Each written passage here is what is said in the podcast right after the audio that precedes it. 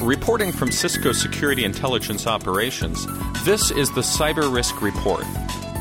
The Cyber Risk Report is a strategic intelligence product created by Cisco analysts that highlights current security issues in mid to long range perspectives. The report addresses seven major risk management categories, including vulnerability, physical, legal, trust, identity, human, and geopolitical. This report covers the time period of June 17th through June 23rd, 2013. Vulnerability activity remained decreased from previous periods. The highlights for the period were the Oracle Java SE Critical Patch Update Advisory for June of 2013, uh, continued WordPress vulnerabilities, and spam campaigns based on the NSA Prism event themes and website compromises. The Oracle Java SE Critical Patch Update for June 2013 corrects 40 vulnerabilities in the Java Runtime Environment component, which are included with Java SE JDK and JRE 7 Update 21 and prior. Uh, JDK and JRE 6 Update 45 and prior, JDK and JRE 5.0 Update 45 and prior, and Java FX 2.2.21 and prior.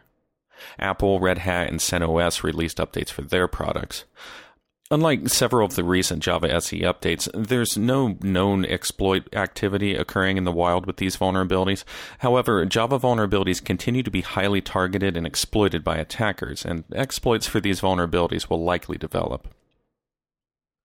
Cisco released a security advisory uh, addressing multiple vulnerabilities in Cisco Telepresence TC and TE software, and a security notice for a Cisco WebEx social cross site request forgery vulnerability. Two significant spam email campaigns occurred during the period. The first involved the previously reported NetTraveler campaign, which is now using messages with themes associated with the NSA Prism news events. The second is a campaign involving the compromise of website advertising, which was used to deliver malicious code to reported 65 websites. The malicious advertising infected the visiting users with the ZeroAccess malicious code and likely additional malicious code. In vulnerability reporting, Microsoft announced a new bug bounty program that will provide cash to researchers that report their vulnerabilities to Microsoft under the terms of the program. IntelliShield published 122 events last week, 74 new events, and 48 updated events. These alerts are available via the IntelliShield Alert Manager service. Visit www.cisco.com slash go slash IntelliShield for more information. Moving on to the physical risk management category, while protests continue across the globe in Turkey, London, and Egypt, recent protests in Brazil seem to have caught the government unprepared and slow to respond to the growing number of protesters. Uh, major protests across the country, totaling over an estimated 1 million protesters, have occurred in all of Brazil's major cities. Several of the protests have turned violent, uh, led to clashes with police, and resulted in several injuries, despite protester and government efforts to control the violence. The protests have erupted as Brazil is hosting the Confederation Cup soccer tournament, uh, raising concerns over the security for the upcoming 2014 World Cup and 2016 Olympic Games. With thousands of visitors currently in Brazil for the Confederation Cup, Cup officials have stated that the tournament has not been disrupted and they don't plan to cancel the tournament. A recent announcement by the government stated intelligence organizations were being redirected to monitoring social media in the protests, uh, pulling them off the security efforts supporting the Confederation Cup. As the situation has grown, the peaceful protests have been turned by a smaller number of violent protesters, and the government remains slow to respond. While many have questioned Brazil's security measures, the non participating Brazilians, visitors, and Confederation Cup teams could easily get caught up in these roaming protests and violence. It appears few anticipated the rapid growth of the protests, the turn to violence, or the government's lack of leadership response to provide the necessary security, all of which raises questions over the government's ability to handle the larger upcoming events. The use of social media and monitoring of those sites has become an integral part of most demonstrations and protests, which, again, should have been anticipated and already occurring. Improved tools and applications have made this increasingly easy and should be a part of every organization's security monitoring, brand protection, and business intelligence functions. And next, in the legal risk management category, Spot Squad is a Canadian company with a new smartphone app that promises the smartphone user a cut of a fine after reporting a parking violation. After choosing the particular violation from a menu and taking a geo-tagged picture of the infraction, the app ships the picture to the responsible police department or parking lot operator based on the GPS coordinates found in the photo. A police officer or parking lot attendant would then verify the violation and issue a citation. Spot Squad promises to increase the payout percentage with higher cumulative numbers of reported violations, encouraging repeat usage. The app currently supports reporting parking violations in Canada only, but the concept could be expanded for any illegal or questionable behavior anywhere.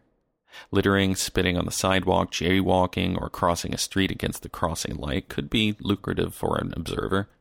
This app requires location data to be embedded in the pictures it takes, and also conceivably makes a record of the time and location of the photographer's presence. Rewards, uh, particularly in the form of money, seem to immediately cause humans to voluntarily give up all sorts of information about themselves or others. This means more metadata provided to the cloud, and not just about the subject of the photograph, but also of the photographer. While the app is currently specific to Canada, they have plans to expand. In the meantime, it might be prudent to make sure your car parking activities are both legal and courteous, at least while in Canada. This week in the identity risk management category, Two sources this week demonstrate the growing use of biometrics and the use of facial recognition software. A Florida school system was piloting the use of iris scans to track students. Apparently, the program got a little ahead of itself and failed to obtain the parents' permission to collect the students' biometric information.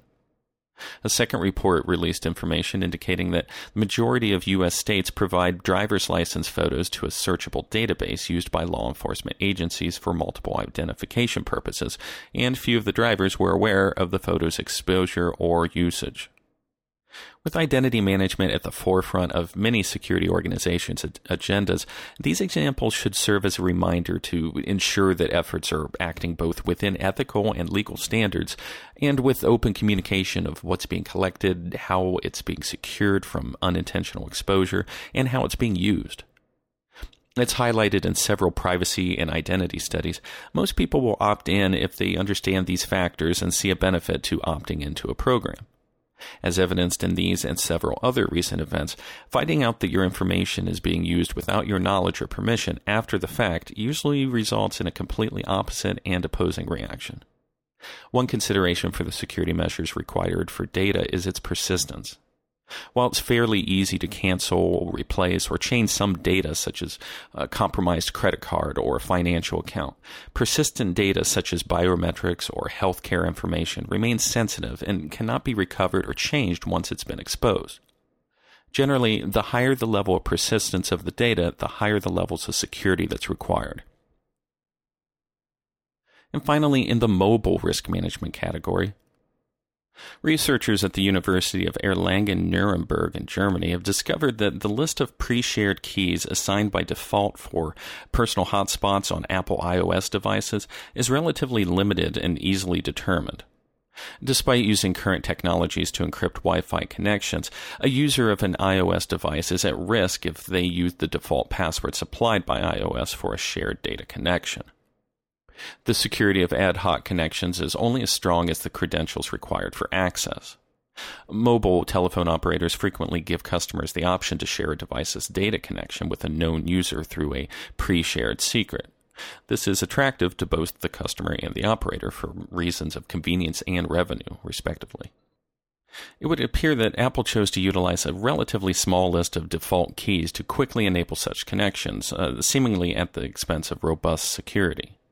As always, creating a unique password that's both appropriately complex, uh, with a combination of letters, numbers, and characters, as well as something unique and easily remembered, will help minimize exposure to dictionary attacks and the like. In addition, take advantage of features designed to monitor client connections to the hotspot. This concludes the Cyber Risk Report for this week. To read the full report, Visit www.cisco.com slash go slash SIO and select the Cyber Risk Reports link. Tune in for next week's report from Cisco Security Intelligence Operations. Thanks for listening and stay safe.